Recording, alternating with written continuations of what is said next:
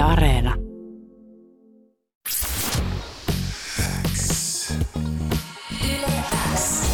Yleäks ilta. Aikku. Tärkeimmät hitit kuuluu Tänään Yleäksi illassa mun vieraana on artisti, joka tekee uraa alalla, jota ei pakolta uskoisi olevan olemassakaan.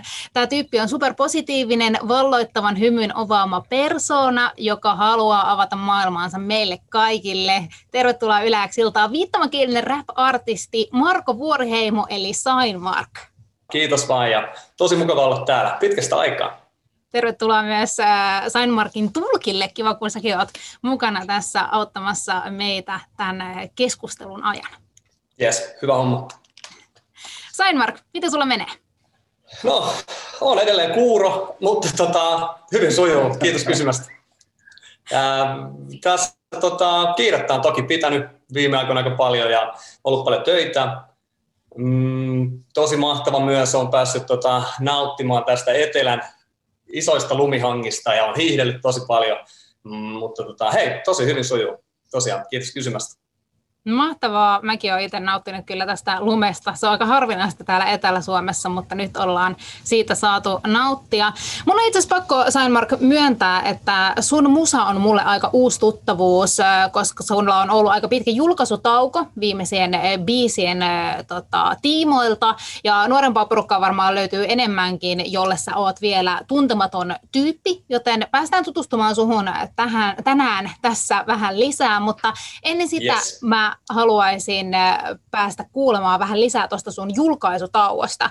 Nimittäin tässä on ollut muutaman vuoden tauko viimeisestä julkaisusta. Edellinen albumi julkaistiin 2014 ja nyt tammikuun puolissa välissä sitten uusi äh, odotus julkaistiin. Fanit on odottanut pitkään ja nyt odotus on päättynyt, nimittäin uusi Helsinki-niminen biisi on pihalla. Miksi sä oot pitänyt niin pitkä ajan nyt biisien julkaisussa tai tämän välin? Mm, no periaatteessa ei voi puhua oikeastaan tauosta, että mä oon matkustellut ja keikkaillut tosi paljon ja jatkuvasti myös tämän niin sanotun tauon aikana. Ää, ennen koronaa, olisikohan se ollut noin 1-3 ulkomaanmatkoa aina kuukaudessa, mitä tuli tehtyä. Eli voi sanoa, että kuukausittain tuli lenneltyä ja esiinnyttyä jossain päin maailmaa. Ää, tosi paljon kysytty, jengiä kiinnostaa ja, ja, ja keikkoja on riittänyt tosi hyvin. Mm, Samaan aikaan sitten, se oli 2013, 2014, siinä välillä perustin viittomakielen tulkkausyrityksen, Mireal Oy-nimisen yrityksen ja mm, halusin vähän opiskella ja tutustua ja satsata, laittaa paukkuja siihen, että saa sen tulkkauspalvelualankin sitten, pystyy tota, tarjoamaan parasta mahdollista laatua ja, ja, ja kehittämään tulkkausalaa. Siihen on mennyt aika paljon paukkuja. Ja ihan tosi paljon on pitänyt myös luentoja, mm, teen ehkä noin 50, 50-70 luentoa vuosittain. Eli voin puhua oikeastaan ihan viikoittaisesta luentokierroksista. Ja on kiertänyt ihan ympäri Suomea hoitamassa tosiaan noita. Että kyllä tekemistä on riittänyt. Mm, ei ole ehkä löytynyt semmoista ihan oikeaa aikaa niin palata studion penkille, mutta nyt sitten Ruotsin TVssä on, Ruotsin TVstä on seurattu mua nyt noin niin vuoden ajan ja tehtiin semmoinen dokumenttiohjelma. Sekin on työllistänyt ihan tosi paljon on ollut kaiken näköistä tapahtumaa myös tässä välissä ja on edistänyt myös musiikkiuraani. Ja mm, Suomessa ei hirveästi ole varmaan kuulunutkaan mitään. Mä tosiaan reissaan aika paljon ulkomailla enemmän kuin keikkailen Suomessa. Ja se on kyllä ihan tosi mukavaa reissata. Tykkään, tykkään käydä siellä, siellä täällä ja tuolla. Että antaa tuon JVG hoitaa näitä Suomen markkinoita. Että mä reissaan ihan mielelläni kyllä tuolla muissa maissa. Mutta katsotaan nyt sitten, niin, nyt tosiaan, joo, korona totta kai se on vähän tylsä juttu moneltakin kantilta, mutta se on antanut mulle kuitenkin nyt mahdollisuuden, että mä oon päässyt nyt sinne studioon taas tekemään biisejä ja löytänyt aikaa itselleni ja, ja, ja se on ollut tosi mahtavaa. Mahtavaa taas julkaista uutta musaa. Joo, homma on ilmeisesti riittänyt ja mä olinkin kysymässä sitä, että miksi just nyt on se oikea aika julkaista uutta musaa? No, perusteet sille oikeastaan nyt kun toisiaan tuo tulkkauspalvelualan yritys on lähtenyt tosi hyvin käyntiin ja, ja nämä luentopuoli, niitä on ollut tosi paljon ja on, on tosiaan halunnut panostaa sitten kunnolla niihin, että on saanut tarinaa sisältöä ja, ja on, on päässyt inspiroimaan ihmisiä ja on, on, on tavallaan panostanut näihin kahteen asiaan sitten enemmän. on myös tehnyt ulkoministeriön erityisedustajan töitä, eli, eli ollut tosi paljon niin kuin resursseja syöviä muita toimia tässä, on ollut YK-tapahtumissa mukana luennoimassa ja, ja, ja, tai kertomassa omaa asiaan ja, ja, ja ihmisoikeuksiin liittyen. Mm, nyt vaan sitten tuntui siltä, että ne kaikki muut hommat ja tilanteet, mä oon saanut ne jotenkin niin kuin hyvin haltuun ja, ja, ja ne rullaa sinne tavallaan vähän niin kuin omalla painoilla, painolla ja on löytänyt hyviä tyyppejä siihen ympärille. Että on ennen hoitanut, joutu, joutunut hoitamaan paljon asioita yksin, mutta nyt on pystynyt vähän delegoimaan, jakamaan hommia ja, ja ne hommat niin pyörii hyvin siellä. Nyt on aikaa tehdä musaa taas. No se kuulostaa oikein hyvältä ja uusi musa myös hyvältä kuulostaa. Sun uusin biisi Helsinki julkaistiin tosiaan tammikuun puolivälissä ja tämä biisi on kunnianosoitus sun kotikaupungille eli Helsingille. Mistä tämä idea on oikein lähtenyt? Kyllä, kyllä. Kotikaupungista kertova biisi. Meillähän jokaisella aina haaveita, mitä on, haluaa joskus myöhemmin toteuttaa ja, ja, ja haluaa muistella myös niitä aikoja sitten, missä kaikissa kaupungeissa on ollut ja mitä on tullut tehtyä nuorempana ja kaupungin kaduilla, puistoissa ja niin edelleen. Ja mulla oli yksi semmoinen hieno kokemus. Oltiin, mä olin nuoruuden, nuoruuden kaverin kyydissä, me istuttiin Helsingissä puistolla ja kuunneltiin Bon Jovia. Ja, ja, ja sitten mä mietin, että hei, joku päivä mä vielä oikeasti haluan.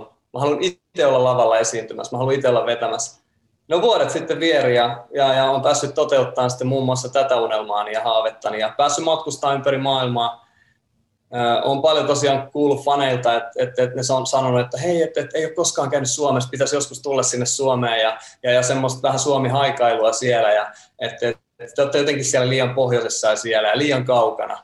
No että okei, mitähän tälle voisi tehdä tälle asialle. Mä teen Helsingistä biisiä ja viedään vähän semmoista Helsinkiä, Suomen kulttuuria ja mainosta näytille tuonne maailmalle. No se hyvin tuossa biisissä toteutuu.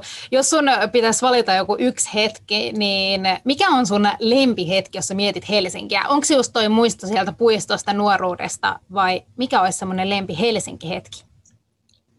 Wow, no nyt on kysymys. On niin monta hetkeä, mistä voisi valita, mutta ehkä mä sanon sen kansallisteatterin muiston sitten, missä tapasin mun elämäni rakkauden. Se on ehkä semmoinen nosto, minkä haluan tässä sanoa. Ja Espoo on toinen semmoinen. Espaan liittyy tosi paljon erilaisia juttuja. Yksi on esimerkiksi tämä, että Espa, minkä takia Espoo, Espoo on mulle tärkeä. Siellä on niitä katulamppuja, mitkä reunustaa sitä Espan kävely. Tietää, niin ne on mun ukin, ukin käsin, käsin tota, valmiia katulamppuja ja ukki on toki nyt jo kymmenen vuotta sitten jatkanut matkaa, mutta tota, jos ukki on ikävä, niin aina voi mennä sinne Espaan puistoon kävelemään ja muistelemaan ukkia. Ja, ja kaikkea muitakin nuoruushaaveita, että se liittyy aika paljon sinne Espan ympärille. Se ei ehkä paikka nostanut. No toi on kyllä todellakin sairaan siistiä, että tollainen paikka löytyy ja ihan uskomattoman siistiä. Seuraavan kerran kun mä kävelen Espalla, niin mäkin muistelen sun ukkia ja sekin tuot mun mieleen sit varmasti siellä. Jos sun pitäisi äh, joku sun vaikka ulkomailla asuva ystävä tuoda Suomeen ja erityisesti Helsinkiin, niin olisiko se just se Espa vai olisiko joku muu erityinen paikka, jonka sä haluaisit Helsingistä esitellä? No Espoo on ainakin siinä listan kärjessä ja mm, Suomen linnaa varmaan johonkin, mihin vaan oikeastaan merenrannalle. Suomessa on, se on ihan huikea ominaisuus Suomessa, että on, on oikeastaan ihan ympäri ämpäri, ihan sama mihin meet, niin aina joku vesistö, on joki, on järveen, niin kyllä mä johonkin veden äärelle varmasti sen ystävän veisin. Saadaan olla kyllä todella onnellisia, että meillä on näin mahtava luonto ja, ja, ja tämmöiset vesistöt, niin kyllä mä sen haluaisin näyttää. Ja on itselle myös todella tärkeää tärkeä elementti toi vesi. Ehkä kolmantena listalla, mikähän nyt tulee tässä nopeasti vaan mieleen, jos kiva lähtee viikonlopuksi käymään sompasaunaa.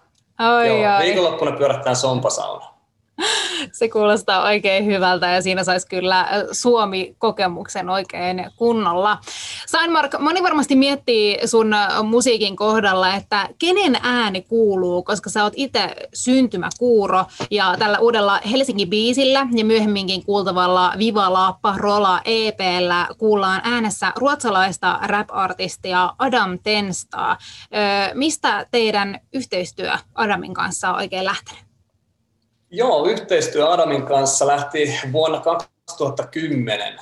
Oltiin Tampereella Blockfesteillä ja Adami oli siellä tosiaan pääesiintyjänä silloin ja se hänen keikkansa oli ihan älytön. Se oli upea, upea kokemus ja sitten keikan jälkeen päätin, että hei mä haluan nähdä sitä ja päästä höpöttelemään, menin sitten päkkärille ja näinkin Adamin siinä. Vaihdettiin hetki siinä kuulumisia ja se heti jotenkin vaikutti se Adamin asenne. Se, se niin kuin vakuutti, mutta hän oli todella aidosti kiinnostunut musta ja, ja, ja mun musasta ja halusi tietää, hirveänä kyseli, että et, et, miten, miten miksi mä teen tätä mun juttua ja, ja miten se olisi ylipäänsä mahdollista. E, ja siitä niin kuin jotenkin, että, että kun miettii, että monet artistit, niin ne lähtee ehkä vähän semmoisella, kuinka mä oikein kuvailisin edes sitä, vähän semmoinen niin säikähdysreaktio ehkä ja semmoinen outouden pelko ehkä siinä, että okei, toi on niin kaukana mun maailmasta, että mä en tiedä, mitä mä kysyisin. Mutta ehkä yksi tämmöinen nosto äh, artisteista, mitä voisi verrata Adamiin, niin ehkä samanlaisella lämmöllä ottanut mut vastaan ja ensimmäistä kertaa myös Suomessa, kun tapahtui näin, niin Pave Maijanen on semmoinen, kenen mä voisin verrata niin kuin asenteen puolesta. että se oli mahtava, hän oli oikeasti kiinnostunut, se on mahtavaa, kun se, se kiinnostus on vilpitöntä ja välitöntä. Mutta tosiaan Armin kanssa siinä sitten höpöteltiin päkkärillä ja sitten parin vuoden päästä aloin tehdä uutta levyä ja sitten tuli mieleen tämä aikaisempi kontakti. Mä ajattelin kysyä, että no hei, kiinnostaisiko yhteistyö ja en mä siinä vaiheessa uskonut, että hän lähtisi varmaan mihinkään mukaan ja hän on kuitenkin sen verran iso nimi, varsinkin Ruotsissa, mutta ei sieltä tuli heti, että hei, totta kai kiinnostaa. No niin. Ja sitten lähdettiin, lähdettiin duunaamaan levyä yhdessä ja siitä eteenpäin ollaan tehty yhteistyötä ja, ja, ja EPllä hän on nyt tosiaan sitten toimi mun äänenä. Ja toinen sitten, kenet on saanut tähän mukaan, niin Chike, Chike Ohan B, Ohan B, joka on ollut myös, myös aina, molemmat on sitten tota, kaverukset mukana mulla levyllä ja keikoilla. No mutta on ihan mahtavaa, että on löytynyt sellaiset luottotyypit, keiden kanssa voi musaa tehdä. Tota, itse asiassa kun mä kattelin tuossa sun aiempia juttuja ja kuuntelin aiempia haastiksia, niin eh, mä huomasin, että mä löysin yhden haastattelun, jossa kuullaan myös sun omaa puhetta. Ootko sä Sainmark miettinyt sitä, että sä joskus räppäisit itse ääneen jollain sun biisillä? No, onhan sitä tullut mietittyä ja on kokeiltukin ehkä monta kertaa, mutta äh, mulla on aina vähän semmoinen loppuviimein semmoinen fiilis, että miksi mä tekisin sen. Mm. Että et, miksi mä yrittäisin muuttaa tavallaan, miksi mä yrittäisin muuttaa itteeni. Ei se, mä oon aidosti se, mitä mä oon ja, ja, ja se tuntuu jotenkin semmoiselta väkisin tekemiseltä sitten, jos mä yrittäisin väkisin käyttää sitä ääntä siinä totta kai se olisi mukava joskus, joskus kokeilla esiintyä niin, ja valtaväestö ehkä varmaan ihan mielenkiinnolla kuuntelisi sitä, että, että minkälaista se räppi ja laulu olisi mun suusta, mutta mä se ei tunnu siltä, että mä olisin niin oikein kotona sen idean kanssa. Et mä haluan kuitenkin olla rennosti ylpeä oma itseni, enkä, enkä lähteä puskeen väkisin mitään, mitään toista, toisen kielen laulua esimerkiksi.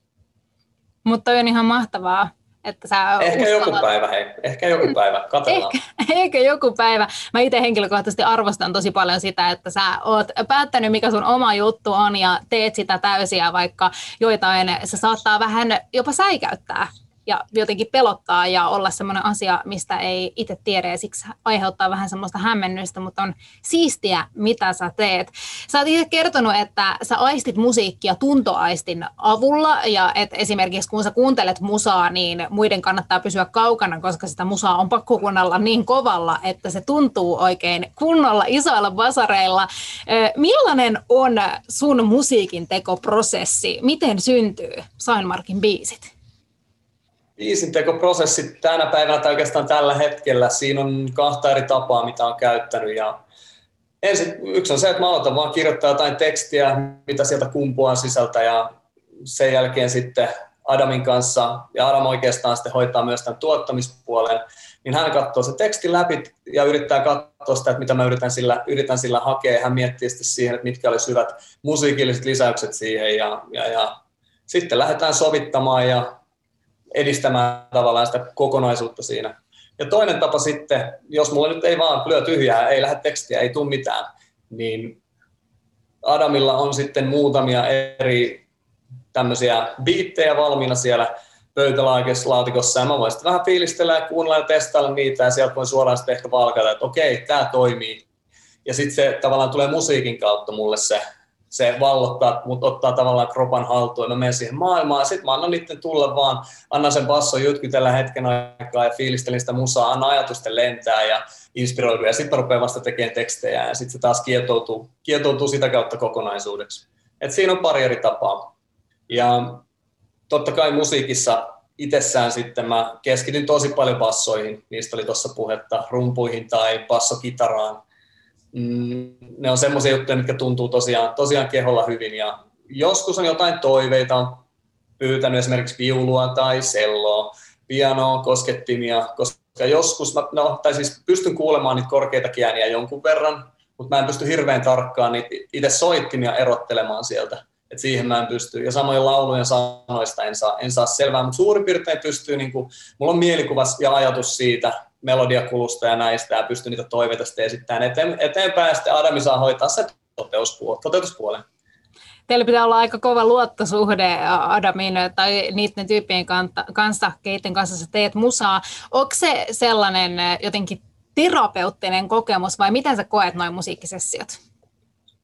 Joo, ihan hyvin kuvattu esimerkiksi studio on yksi mahtavimmista paikoista, mitä mä, mitä mä voin kuvitella, ja se on sitä luovuuden rummutusta, ja, ja annet, ei, ei ole mitään rajoja, annetaan vaan paukkua, ja se on mahtava paikka.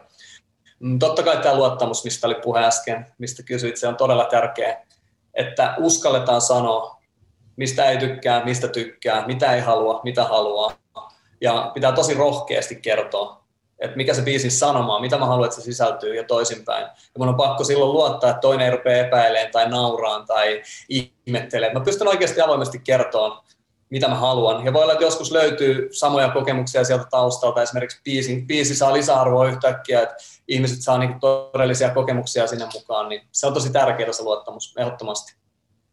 Sä oot Mark maailman ensimmäinen viittomakielinen artisti. Mistä sä oikein sait tämän idean lähteä tekemään musaa, vaikka sä oot syntymäkuuro? No, mistä mä aloittaisin? No ehkä Ukki oli tosiaan, hän oli kuuleva, eikä osannut viittomakieltä. Hän harrasti musiikkia tosi pitkään, soitteli pienoa, lauleskeli ja soitteli haitaria. Ja mä aina sitten häntä kattelin ja ihmettelin, että mitä, mitä, mitä se oikein häärää. Yritin lukea hänen huuliltaan, mitä hän laulaa. Ja sitten lähdin sitten pikkuhiljaa kääntämään niitä Ukin biisejä huuliosta suoraan viittomakielelle. Ja, ja, ja sitten satut, sa, saatettiin viittoon niitä, saatettiin viittoon niitä tota, yhdessä pätkässä kuva sen verran. Ja perheen kanssa niitä haluttiin sitten viittoon niitä biisejä, että mä toimin tavallaan kääntäjänä siinä. Ja sitten tulin kouluikään ja halusin sitten näyttää lisääkin kavereille, että hei, näin mä kääntelen näitä biisejä viittomakielellä, ja kaverit oli tosi innostuneita ja, ja oli hirveän kiinnostuneita, kiinnostuneita niistä käännöksistä. Ja mun kunnianhimo sitten kasvo kasvamistaan, ja aloin sitten tehdä erilaisia, kun Kuuroilla on tämmöinen, Kuuroilla on paljon kansainvälisiä tapahtumia ihan ympäri maailman. Mä huomasin, että siellä on semmoisia niin tavallaan runo, runo, runomahdollisuuksia. Siellä on paljon runo, niin kuin esi, esityksiä, tanssiesityksiä. On myös muita paljon tämmöisiä kulttuurijuttuja, mutta ei vaan musiikkia ja laulua ei näkynyt. Mä okei, okay, hei, lisätään uusi pala näihin kuureen tapahtumiin. Kuureen maailmassa musiikki on tavallaan pidetty vähän sopimattomana. Ajateltiin silloin ennen ehkä muakin, että tota, ei, ei se sovi siihen yhteisöön ja kulttuuriin. Mä mä haluan rikkoa vähän tota, stigmaa siitä ja mä rupean tekemään biisejä ja sitten mä vaan päätin, että hei nyt kääritään hihat ja koitetaan tehdä tätä hommaa ja viedä eteenpäin ja se oli aivan hirveän vaikeaa aluksi. Ei, eihän siitä tullut mitään. Se, voi oikeastaan sanoa suoraan, että, että, että mua haukuttiin ihan suoraan, mä sain tappouhkauksia ja kaikki, kaikki levyfirmat, le, niin levyyhtiöt sanoivat, että nop, nop, nop, kuuro, ei mitään, ei mitään käyttöä. Ja ihmiset ei vaan ymmärtänyt sitä asiaa, että mikä pointti tässä on, mutta siinä oli tosi tärkeää vaan luottaa siihen omaan tekemiseen ja niin kuin antaa sille aikaa, vuotta kerrallaan siitä eteenpäin. Sitten mä näin, että se pikkuhiljaa lähti kasvamaan ja, ja pääsin mukaan sitten Euroviisuihin. Ja sen jälkeen se sitten lähti, lähti, lähti täydelle laukalle. Ja tosi tärkeää oli silloin se, että piti sen päänsä silloin ja, ja usko siihen, mitä tekee. Siinä alkuvaiheessa ensin tein niitä suomenkielisiä biisejä ihan vaan sen takia. Mä en tiennyt, että mitä, miten, tätä, tota, miten tämä biisinteko-juttu muuten ylipäänsä edes menee. Ja suomalainen viittomakin oli tavallaan mulle semmoinen turvasatama siinä. ettäkään halusin käyttää omaa äidinkieltäni. Ja sitten tota, ekalla levyllä käytin suomalaista viittomakieltä, sitten vaihdoin amerikkalaiseen viittomakieleen toiselle levylle ja, ja, ja Suomessa varsinkin tuli ihan älyttömät täyslaidalliset siitä sitten, että, että kun suomalainen artisti laulaa englanniksi. Muutama suomalainen artisti, ketkä oli vaihtanut englanninkieleksi tai englanninkielestä suomen kieleen, esimerkiksi Paleface teki tämän vaihdoksen ja Anna Abreu teki jossain vaiheessa tämän hypyn kuulevien puolelta. Tosi moni artisteja, ketkä on vaihtanut sitä takaisin suomen kielelle, koska sillä pääsee esiintymään täällä. Jotenkin se englannin kieli Suomessa, siinä on jotain taakkaa ollut, mutta tota, ei mitään. Mä tein sen valinnan, että mä en nyt ole vaihtaa takaisin Suome, suomalaiselle viittomakielelle, vaan että mulla on, mulla on missio, että mä haluan lähteä reissuun ja haluan kiertää ympäri maailmaa ja ajan kanssa se varmasti onnistuu ja löytyy lisää faneja sitten ihan maailmanlaajuisesti. Ja onneksi mä sitten tosiaan pidin siitä kiinni, koska nyt on löytyy, nyt se, nyt se tilanne on toteutunut.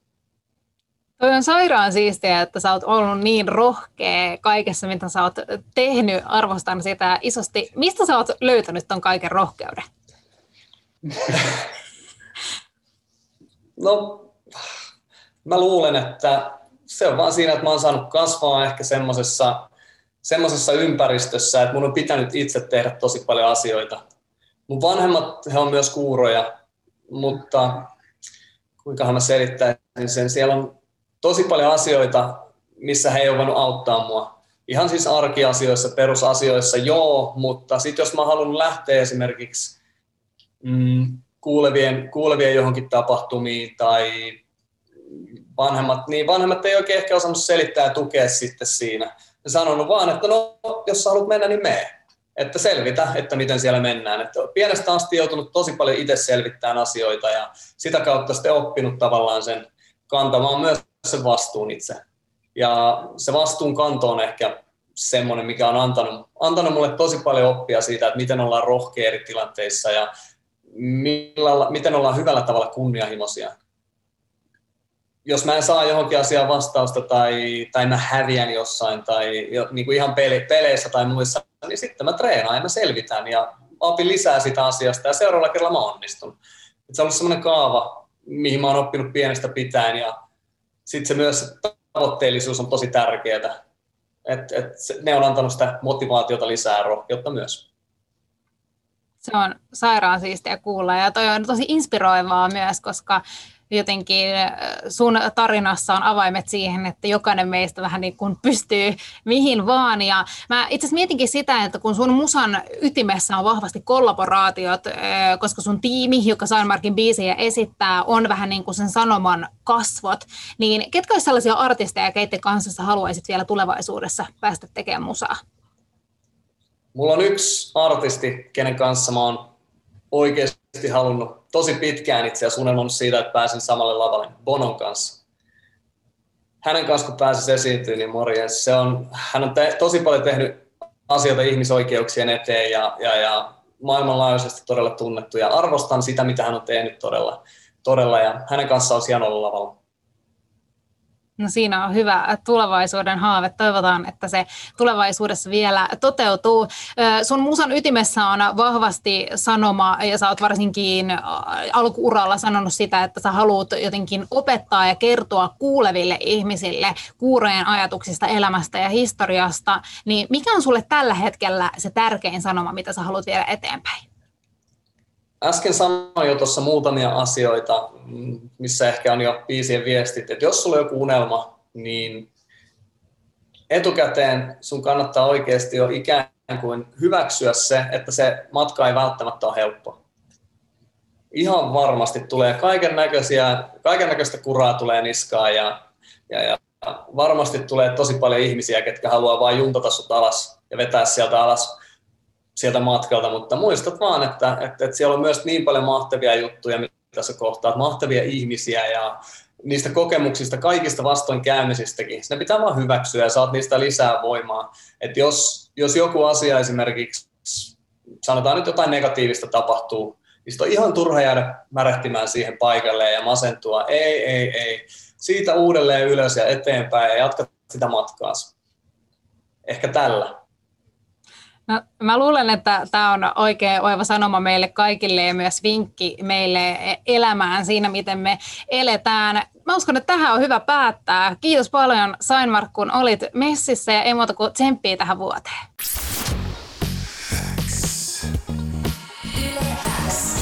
Yleäks ilta. Aikku. Tärkeimmät hitit kuuluu.